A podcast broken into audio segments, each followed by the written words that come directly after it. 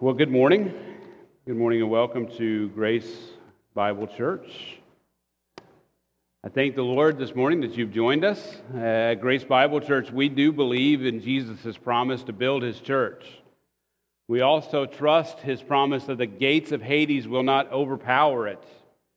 We believe that Jesus gives us protection through the body, through his body, the body of Christ. And here at GBC, now, uh, we love to spend time with other believers. We spend time with the body because our Lord has promised that the body of Christ, the, the church, will help provide, will, will provide help, protection, and accountability.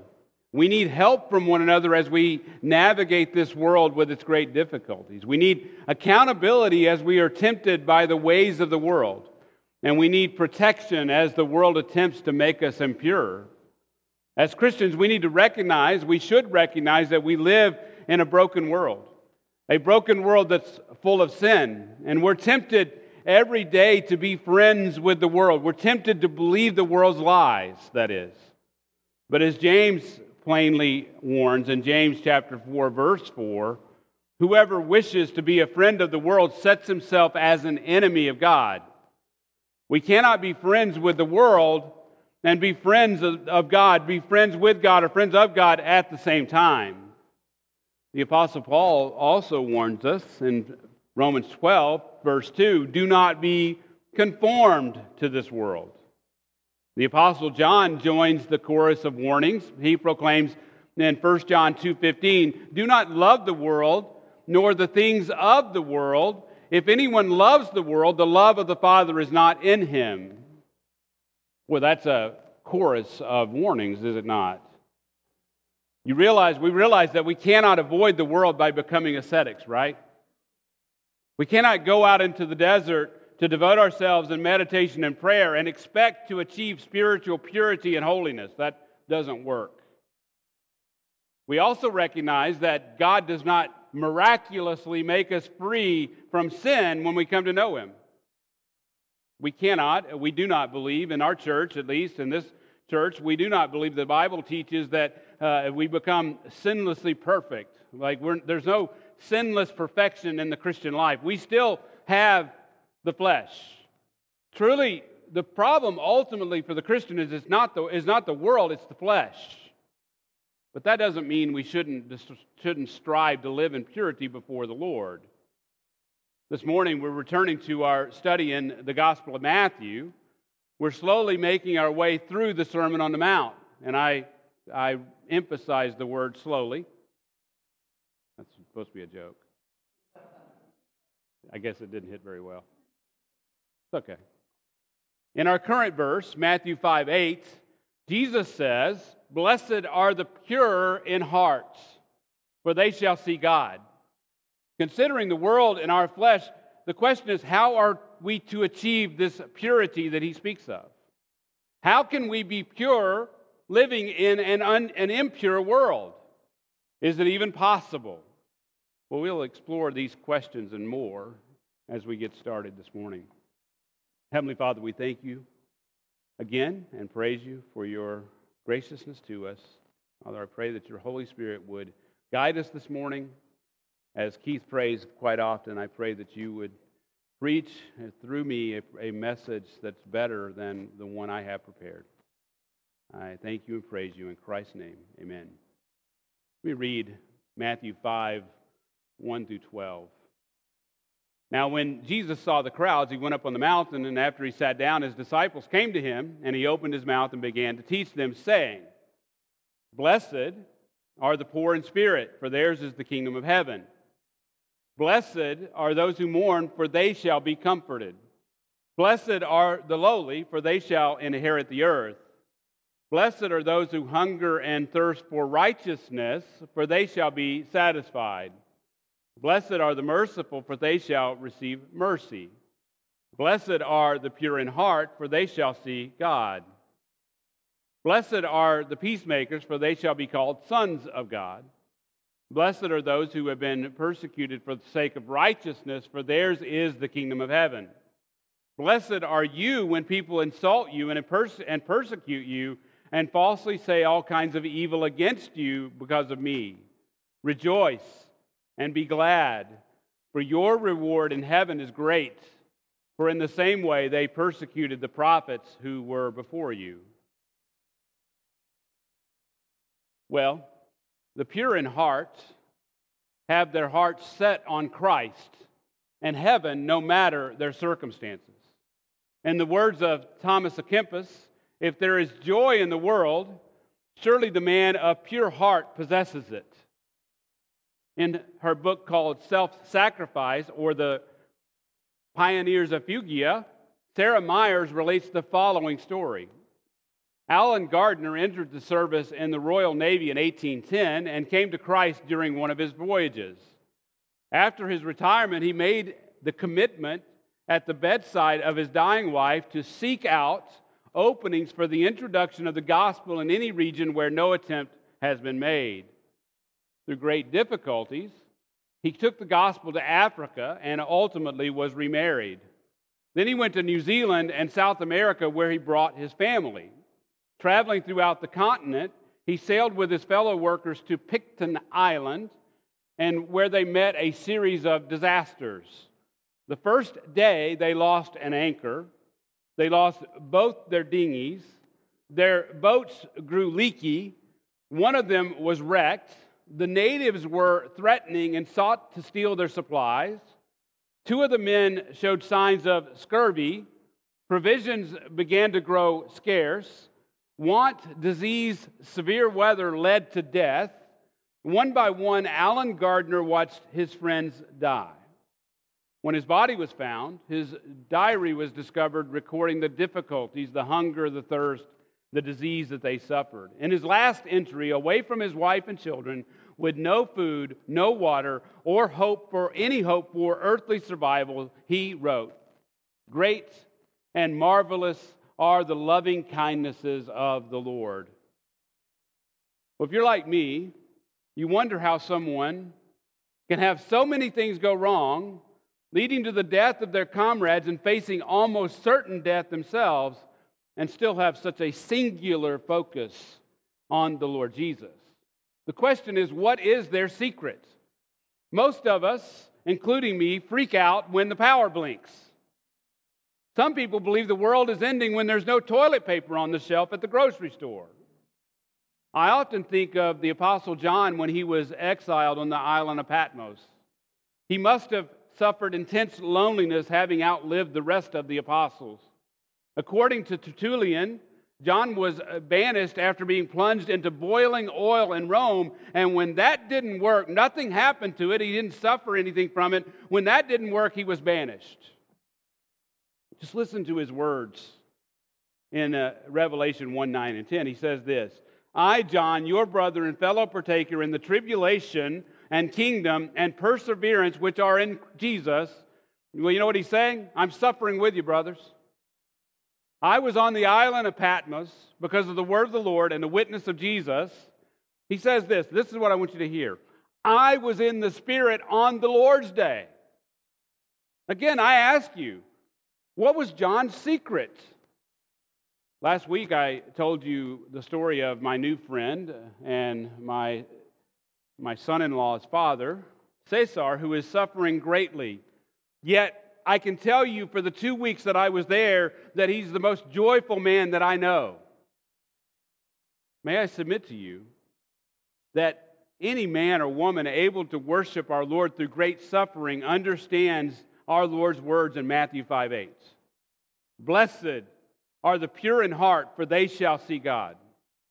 They have come to recognize what I'm going to call the secret sauce of a fulfilled life, no matter the circumstances.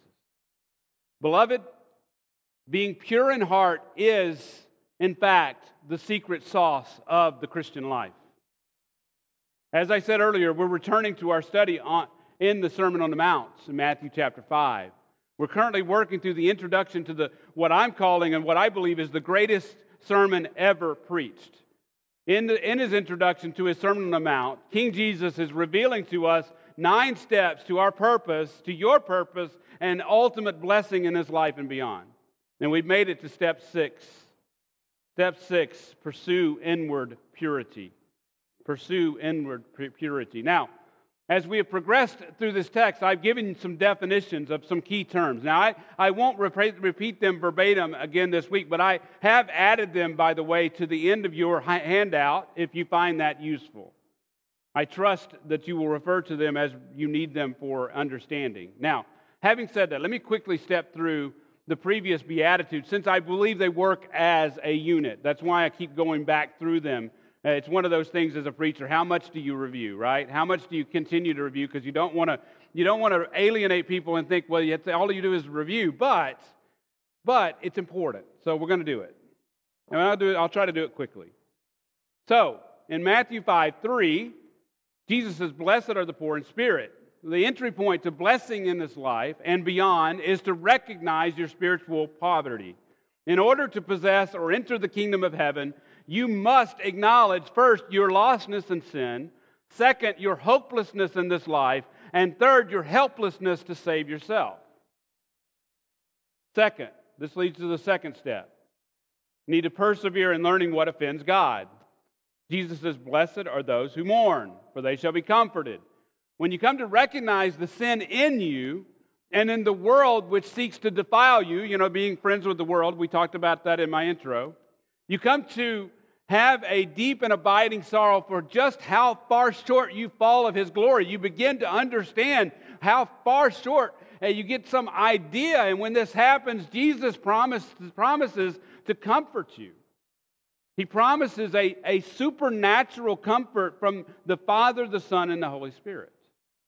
This leads directly to the third step. The third step is to pursue lowliness.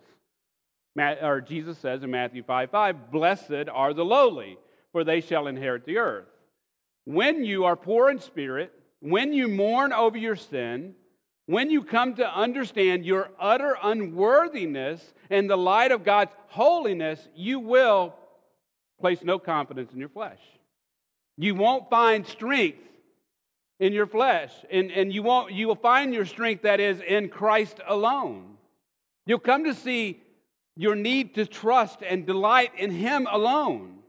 And then you will cast yourself on His mercy and you will trust Him for your protection.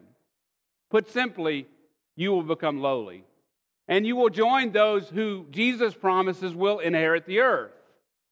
This brings us to step four. I told you I was going to go quickly. Brings us to step four. We pursue righteousness. In Matthew 5 6, Jesus declares, Blessed are those who hunger and thirst for righteousness, for they shall be satisfied. Now, the question is, what does he mean by hungering and thirst, thirsting for righteousness? Well, Jesus teaches, Jesus teaches that God blesses those who hunger and thirst for his imputed righteousness. These are people who recognize that they're entirely parched and starved for a righteousness that is not their own the righteousness of Christ.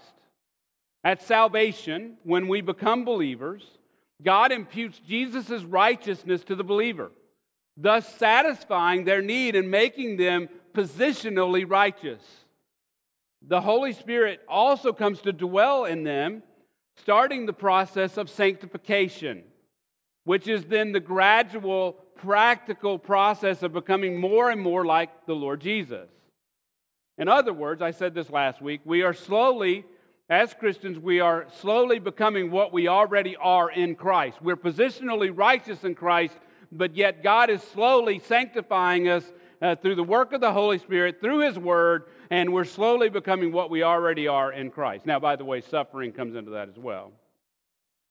Now, that wraps up the first four steps or the first four Beatitudes. They deal principally, if you've noticed this, they deal principally with the inner man. They are what makes us truly Christian and give us a godly and, and holy character. You are made to be a Christian by the work of the Holy Spirit in your heart. This process, what we have to recognize is this process changes everything about you. It changes how you think, your inner thoughts and your attitudes. It changes how you view life and death, and it changes how you view yourself primarily, but also how you view others and how you view the world around you. You become a new man.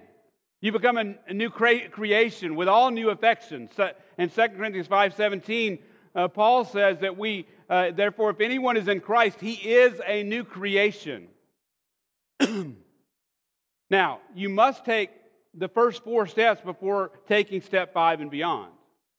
And when you do, when you take those first four steps, your actions will begin to change. Now, obviously, when I say you're taking these steps, obviously the Lord is working in your heart, right? Salvation is not of us, it's of the Lord, right? But we have to take those steps. Kind of a mystery, if you will. Now, last week we began to look at the first of these, of these new ways of acting.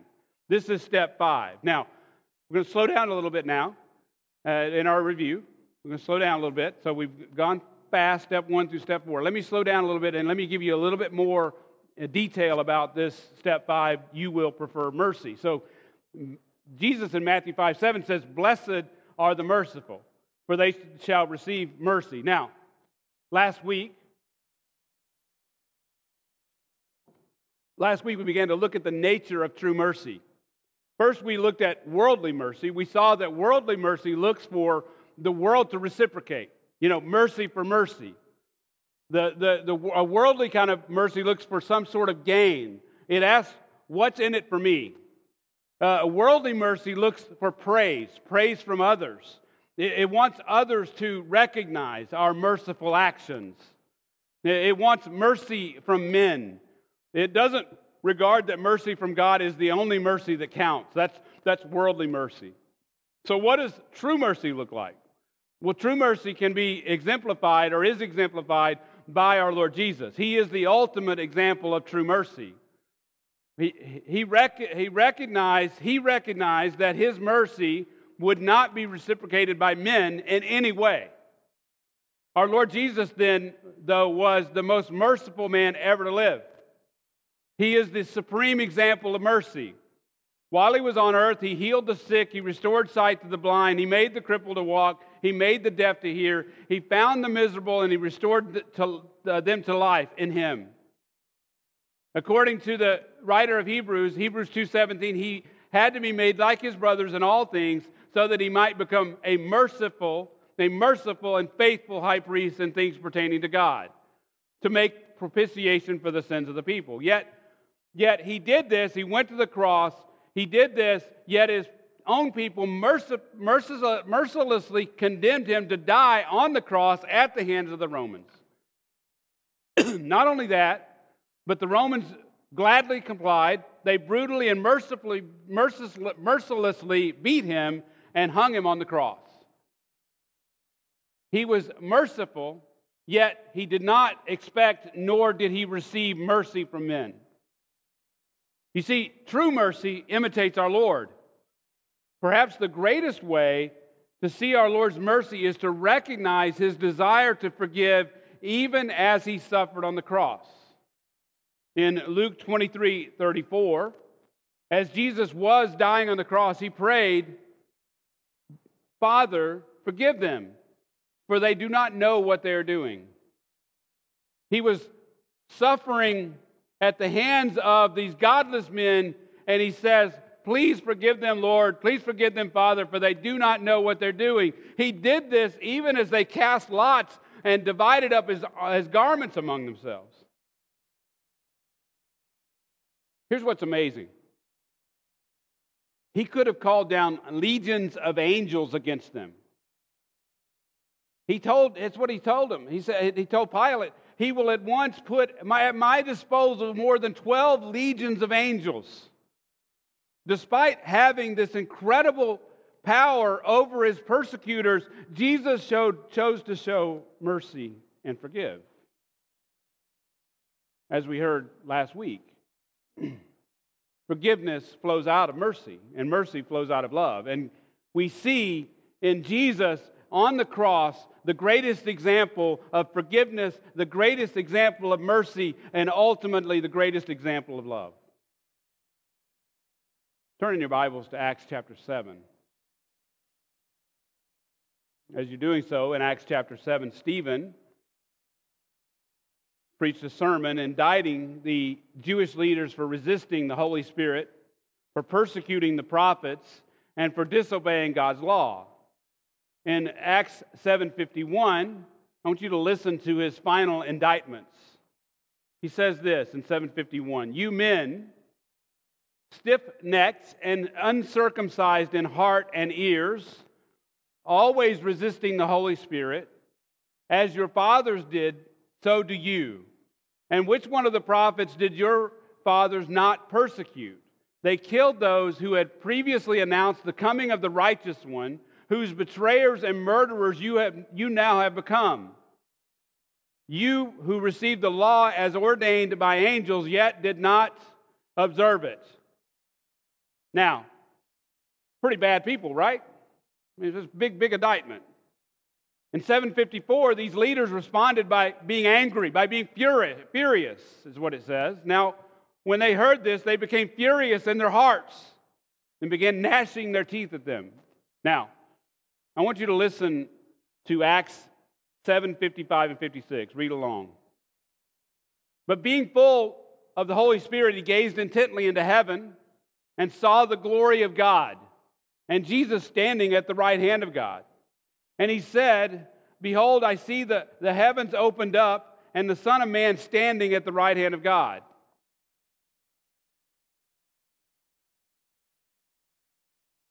Now, I want you to remember those verses. Later, I'm going to make a connection to Matthew 5 8, our current verse. For now, I want you to see their evil. They began to stone him.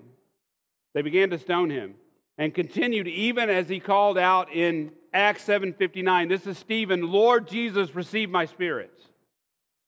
Now look at Acts 7:60. Acts 7:60. Then falling on his knees, he cried out with a loud voice, "Lord, now these are bad dudes and they're doing a bad thing. Lord, do not hold this sin against them." And having said this, he fell asleep. You see, Stephen was willing to forgive them even as they sinned against him. He could have prayed, he could have prayed against them, yet he followed the, his Lord by mercifully praying for him, for them, that is. It's amazing.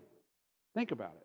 Think of the mercy that's willing to pray, forgive them, as, as opposed to calling down legions of angels, as the Lord mentioned earlier. In God's providence, we know that God did forgive the Apostle Paul. He later would call himself the foremost of sinners. You see, Paul was there when that happened. Paul was there when Stephen was stoned. And God did show mercy on him. And it's interesting, just listen to Paul's words in 1 Timothy uh, 1 15 and 16.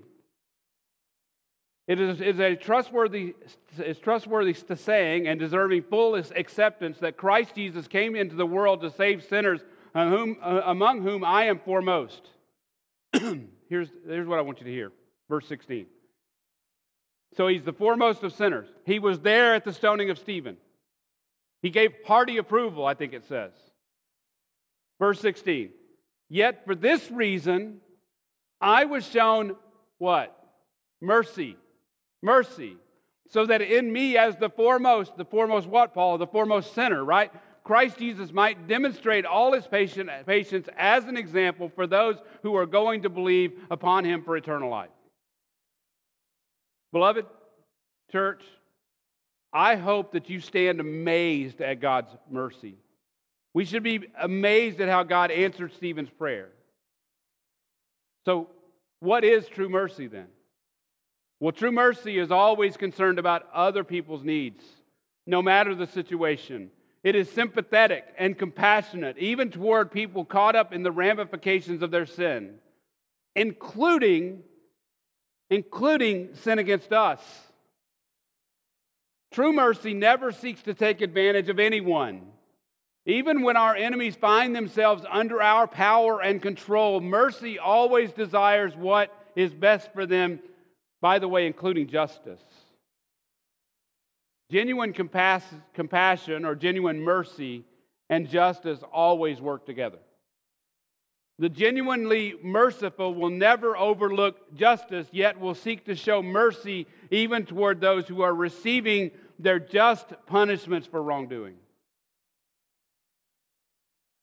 True mercy was especially exemplified by our Lord Jesus as he suffered on the cross at the hands of his godless enemies. I hope you understand true mercy and understand that God blesses the merciful. So now, we've studied step five. Let's look at step six. Step six pursue, inward purity. Look back at your text back in Matthew chapter 5, verse 8. Jesus says, Blessed are the pure in heart, for they shall see God. Now, I am a linear thinker. I am always logically stepping from point A to point B to point C in my mind.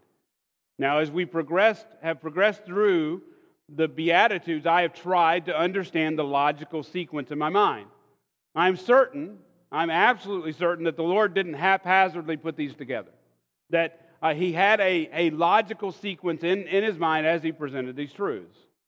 Uh, the Lord, our Lord, is, is a, uh, there's, there's order with him, right? We see that in the universe. We can, we can be assured that the order here is perfect coming out of the mind of God. It is part of a beautiful sequence of truths coming from God Himself.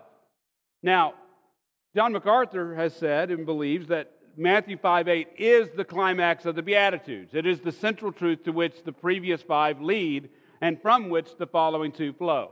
Now, clearly, Jesus wanted these to be understood in order, and it is our business to try to discover his thought process. Now, we've arrived at a beatitude that to some people may seem out of place. You see, the promise to see God would seem to be the pinnacle of the human experience, the pinnacle of the Christian experience. It would seem to be the, the supreme and most ultimate end of all human experience, right? To see God would be the ultimate purpose of man's religion. So, why did, if that's true, why did Jesus place this beatitude in this particular place? Not at the beginning, not at the end, but here in this place not even in the, in the middle. Well, we've shown, I hope that we've shown, that Jesus addresses our greatest need in the first three Beatitudes. Our greatest need is to enter the kingdom of God, salvation. Our greatest need is to, we, is to enter the kingdom of God, and if we do so, we must become poor in spirit, we must mourn over our sin, and we must be lowly. Now, these, th- these three Beatitudes result in a true understanding of ourselves. You see, we are self centered sinners. Say that fast three times. Self centered sinners who need to come to the end of ourselves. You see, as we stand in our flesh, our ego, if you will, using borrowing a psychological term, has truly ruined our whole life and will continue to do so if we don't recognize that. You can believe that if you don't recognize that, if you don't recognize how self centered you really are, if you don't recognize that, it will continue, it has ruined your life, and it will continue to do so. I would submit to you that, well, Siri, Siri doesn't understand, but I hope you do. I would, I would submit to you that every prisoner that's in the jailhouse right now uh, the issue is that they don't see that they're at the center of the problem. I mean, that's just the way it works. And you don't have to be in jail. I mean, the only difference between me and somebody in jail was I didn't get caught. I, that's supposed to be a joke. No, it really is true. It's true. It's very true. But it, it's precisely when we come to that full realization that we will recognize our unrighteousness and we, when we, we will come to see just how far short of God's righteousness that we fall. When that happens, so, so we, we realize, so we take the first three steps, we realize how far short we fall of God's righteousness. And when that happens, what do we begin to do? Step four. We begin to hunger and thirst for His righteousness, do we not? This is the watershed moment. Jesus promises that those who come to this moment will be satisfied. They shall be satisfied. That's Matthew 5 6. We come to fully recognize our need. Then we, we come to fully recognize our need, and then we hunger and thirst. Then our Lord fills us. He satisfies us. From that point, we are viewing the results of God filling us. Put simply, the first three Beatitudes bring us to a fantastic crescendo a fantastic crescendo where we are imputed or given the very righteousness of Christ. We are satisfied with the very righteousness of Christ. And from that moment, everything else flows. Those who are truly poor in spirit will be merciful. Those who mourn over their sin will be pure in heart. Those who are lowly will be peacemakers. And those who hunger and thirst for righteousness, true righteousness, will be persecuted for the sake of that righteousness. There it is. That's the order. So the question is how does that order help us understand the current beatitude? Well, right now, we are considering the second statement as it corresponds to the current verse. You may recall the second beatitude Blessed are those who mourn, for they shall be comforted. Do you, do you remember what we are mourning? What are we mourning? We're mourning over our sorry, sinful state. That uh, we're mourning not only over the things we did wrong, the sins we committed, we're mourning over all the things that we wanted to do wrong. All the things we did wrong and didn't get caught. We're mourning all of it. We're coming to we come to see the truth of Jeremiah's statement that the heart is deceitful above all else or more deceitful than all else and is desperately sick, we come to understand that it slaps us full in the face. You could say we come to see the terrible impurity of our own hearts and we mourn over it. It follows that the only way to a pure heart then is to recognize the impurity of your heart and mourn over it. Martyn Lloyd-Jones puts it this way the only way to have a pure heart is to realize, or the only way to have a pure heart is to realize you have an impure heart. And to mourn about it, it, it to such an extent that you do that which alone can lead to cleansing and purity. That is calling out to the Lord, praying for his righteousness, right? Earlier, I pointed to the promise to see God as the pinnacle of human experience. But I don't think so.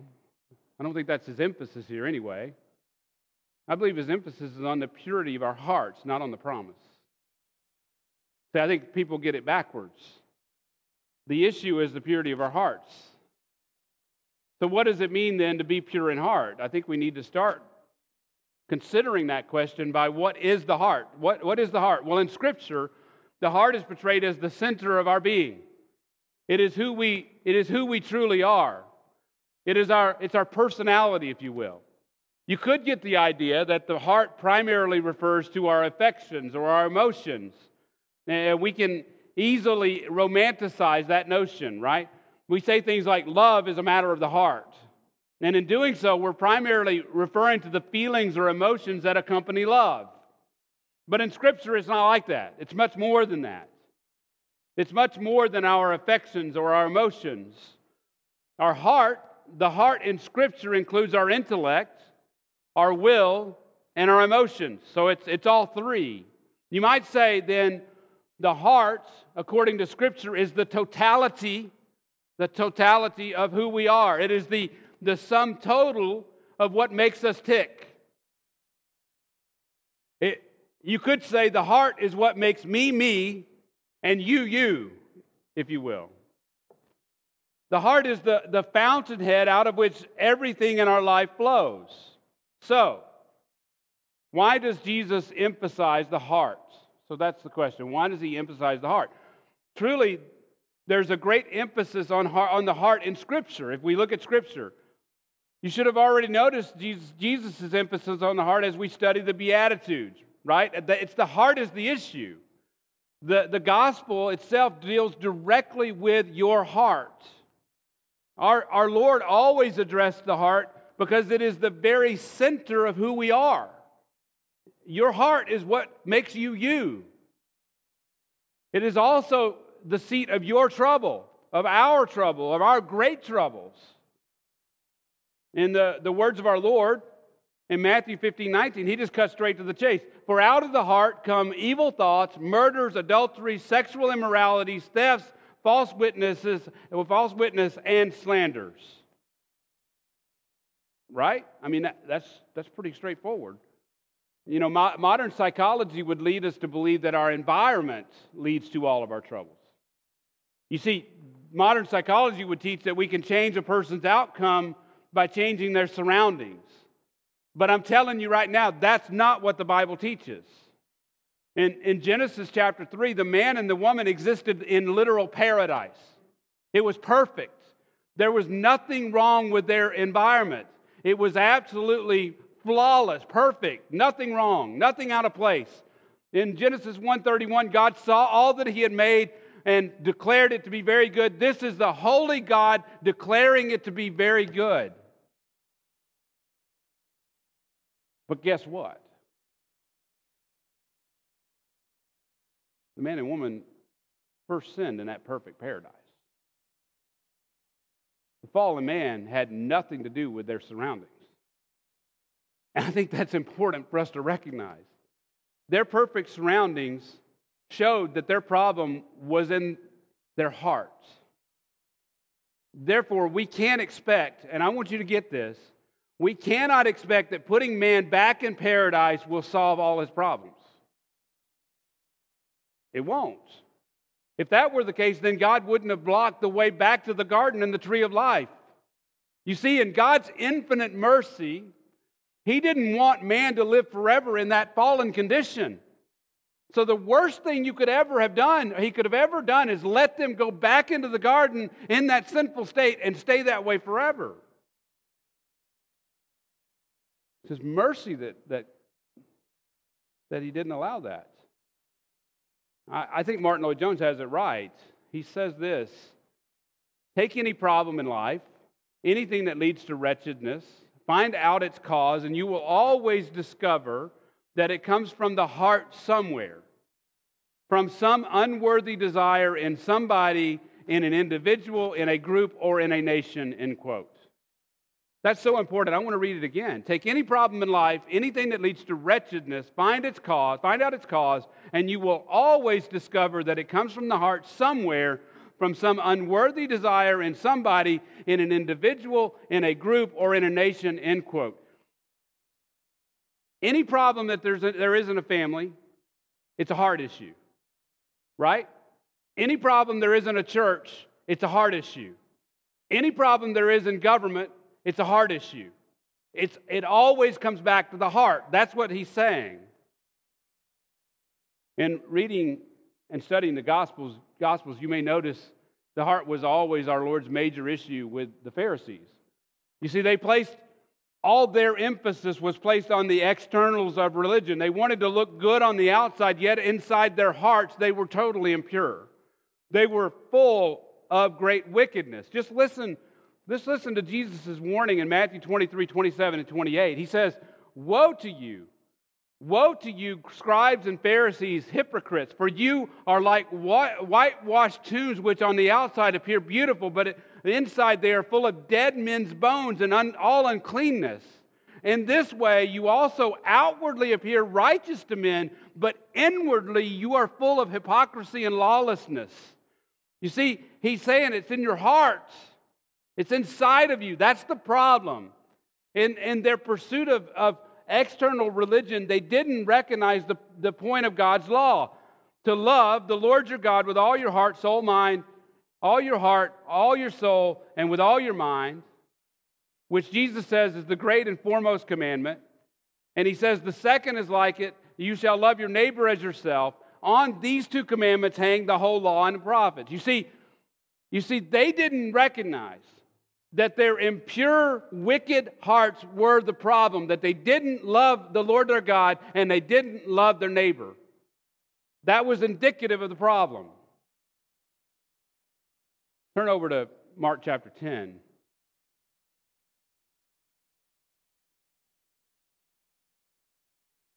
In Mark 10,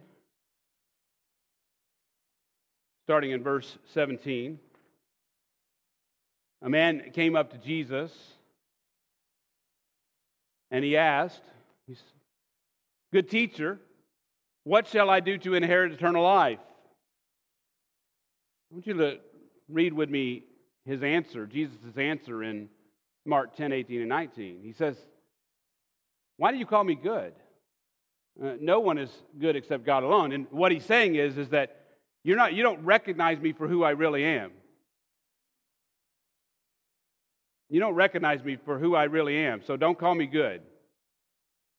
But he says this You know the commandments do not murder, do not commit adultery, do not steal, do not bear false witness, do not defraud. Now, that's an interesting one. Honor your father and your mother. Now, ultimately, what Jesus is doing is he's answering him by quoting what we'll call the second table of the commandments. It's, it's basically the ones having to do with our relationship with others. The first table has to do with our relationship with God and who God is, the character of God, and our relationship with Him. Love the Lord your God with all your heart, soul, mind, and strength. The second table has to do with our neighbor, love your neighbor as yourself. So they're summed up by those two, the, the law is summed up by those two things, right? All right, so he, he's, he's quoting the second table. But he also threw in, it's interesting, he threw in, do not defraud. Now, I would argue I didn't look into any commentaries on this, but I would argue that defrauding someone is a special case of bearing false witness. So later we're going to find out that he owned, this man owned much property. So Jesus' statement was probably specific to this man. Quite possibly he owned much land because he had cheated others out of that property, right? So that he had defrauded others. He bore false witness, basically. Okay. But Jesus knew what was in the heart of this man. He knew. So I want you to notice the man's answer in, in, in chapter 10, verse 20. In, in verse 20, he says, Teacher, I have kept all these things from my youth up. Now, this man believed in his heart that he had kept all these commandments. Now, I submit to you that this is a deceived and impure heart, is it not? He didn't know, he didn't understand the wickedness and impurity of his own heart. And here's what's interesting Jesus knew that that was his problem. Jesus knew that, right? Look at verse 21. And looking at him, Jesus loved him and said to him, One thing you lack, go and sell all you possess and give to the poor, and you will have treasure in heaven, and come follow me.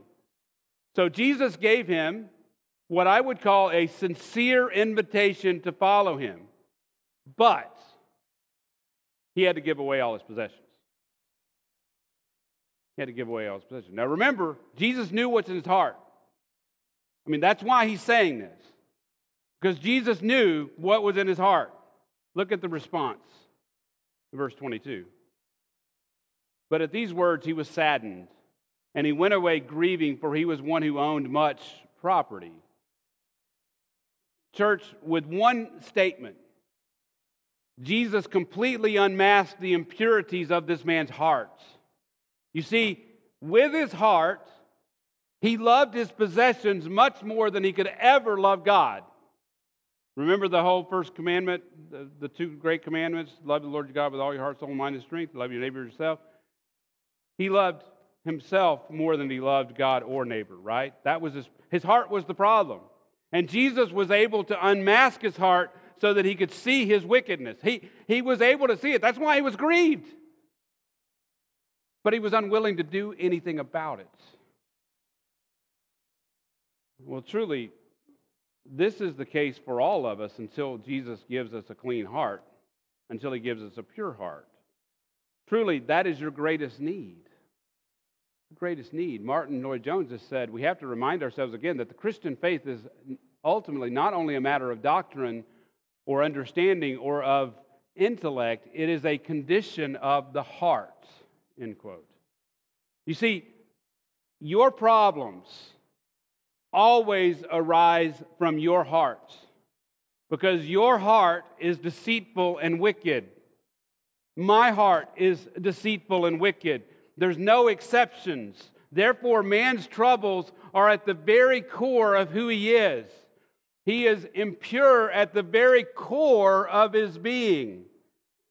The Apostle Paul captures this problem well in Romans 3 10 and 11. There is none righteous, not even one. There is not one who understands. No one seeks after God. You see, we have impure hearts. But just like the man in Mark 10, Jesus can and does reveal those impurities, and he can give us a new heart. So, given this problem, then what does our Lord mean by pure in hearts?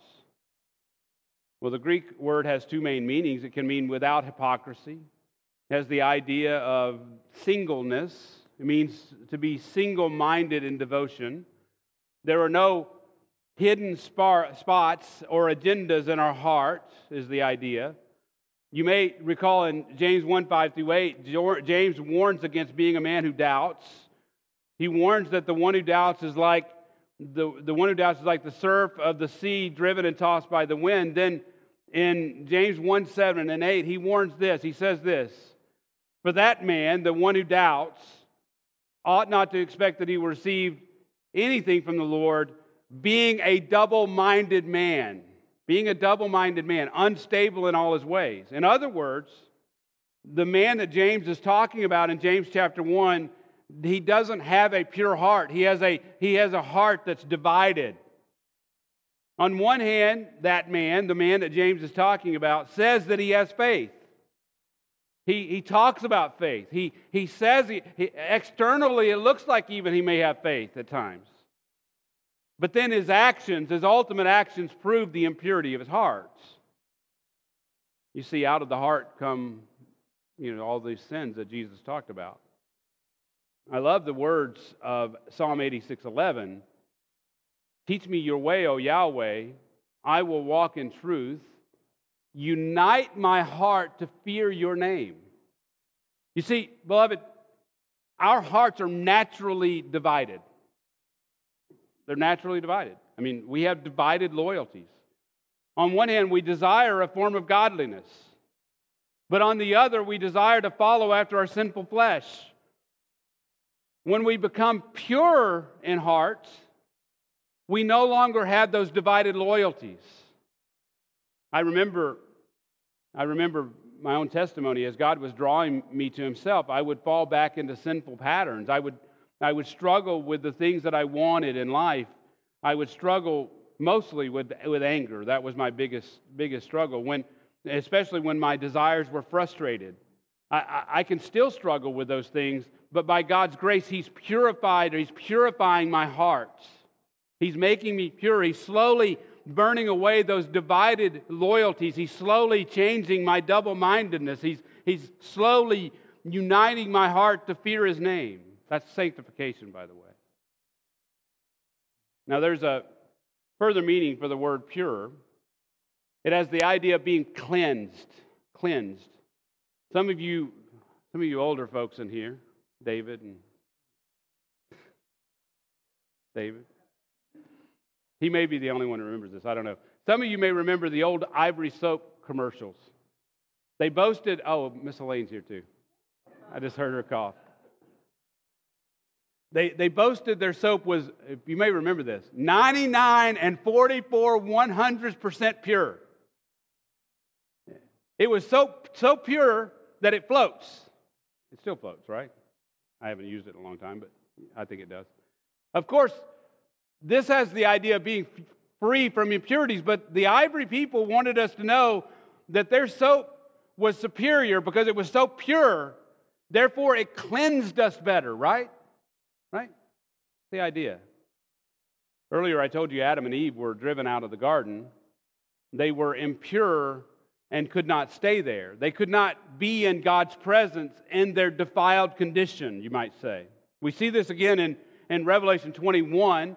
It's, it's funny because Revelation or Genesis and Revelation are bookends, right?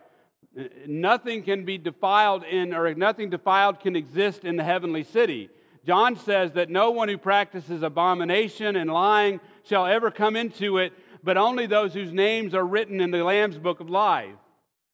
They, they, they, there needs to be that they're defiled, they need to be cleansed, is the idea. Pure. In Revelation 22 14 and 15, we find the following promise Blessed are those who wash their robes so that they may have the authority to the tree of life and may enter by the gates into the city. Outside are the dogs and the sorcerers and the sexually immoral persons and the murderers and the idolaters and everyone who loves and practices lying. In other words, only those who have been purified, cleansed, pure, made pure shall enter the heavenly city and dwell with God. And the impure will remain outside forever. And we're not talking about 99 and 44, 100% pure. We're talking about pure, full purity.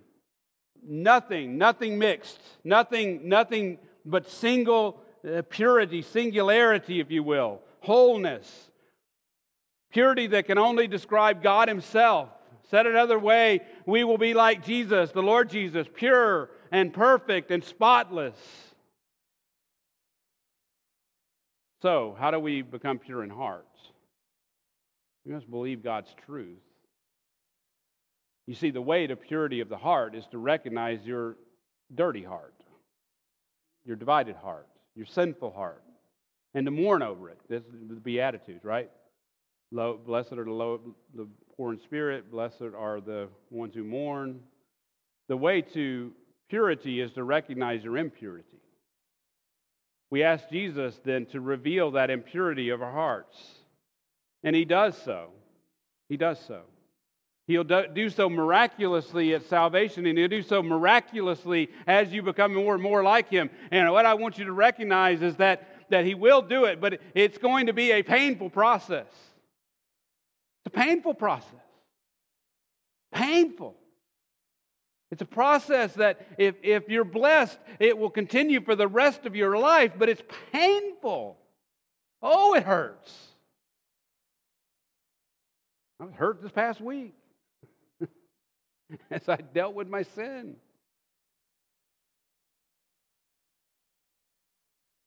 He gives us spouses to help us with that. But if we believe in the Lord Jesus, if we believe Him, He will cleanse us. He will make us pure. I love, I love the words of David in Psalm 51, uh, verse 7. He says, Purify me with hyssop, and I shall be clean, and wash me, and I shall be what? Whiter than snow. Only God can make you clean. Only God can purify. Only God can wash you. Only God can make you whiter than snow through the work of Christ and borrowing from the, from the words of James, ask him in faith without doubting, and he will do it today. Ask in faith without doubting, and he will do it today. I love the words of the hymn, Grace Greater Than Our Sin. It's funny, I didn't notice that we were singing that this morning. I love the words. Dark is the stain that we cannot hide. What can avail to wash it away? Look, there is flowing a crimson tide. Brighter than snow you may be today. Brighter than snow you may be today. So, how do we know when we're pure in heart? A.W. Pink gives this answer. I just, I'll let him answer it. One of the most conclusive evidences, evidences that we do possess a pure heart is to be conscious of and burdened with the impurity of the impurity which still indwells in us. Think about that the, the, way, the best way to know that you have an impure heart, or that you are pure, sorry, that you are pure in heart, positionally in Christ, is to recognize the impurity still left in you.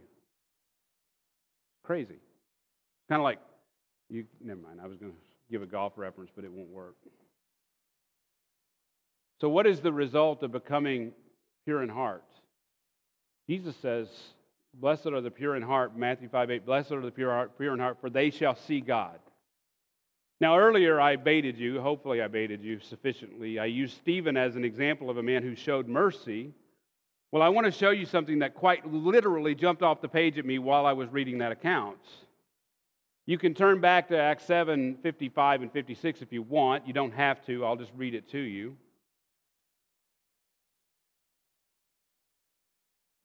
Acts 7:55, but being full of the Holy Spirit, he gazed intently into heaven and he saw the glory of God and Jesus standing at the right hand of God. And he said, Behold, I see the heavens opened up and the Son of Man standing at the right hand of God. Beloved, do you know why he saw God? Purity. He was pure in heart. I can't imagine a better example other than the Lord Jesus himself of what we're talking about here. Oh, by the way, he's being persecuted, which we'll get to that in a little while, but in the next few weeks. Beloved, church, brothers and sisters, brethren, my prayer for you is that you are pure in heart like Stephen. I pray that one day you will see the heavens open up and you will see the Son of Man standing at the right hand of God. I pray that together we will be undefiled and will enter into the heavenly city and we will dwell with God forever. And if you're here today and you don't know Him, if you're here today and you don't know Him, if you will turn to Him today, if you will beg for his righteousness. You'll trust in his sacrifice on the cross. He will save you today. He will give you his righteousness. He made him who knew no sin to be sin on our behalf so that we might become the righteousness of God in him. He will place you in Christ, and you will be made pure in heart and you will see God. You'll enter that heavenly city undefiled. If you don't, you'll be outside, and there'll be weeping and gnashing of teeth as you suffer the wrath of our Lord. Heavenly Father, we thank you this morning. We praise you. Again, we come to you so thankful for your word. Father, I pray that we would be pure in hearts.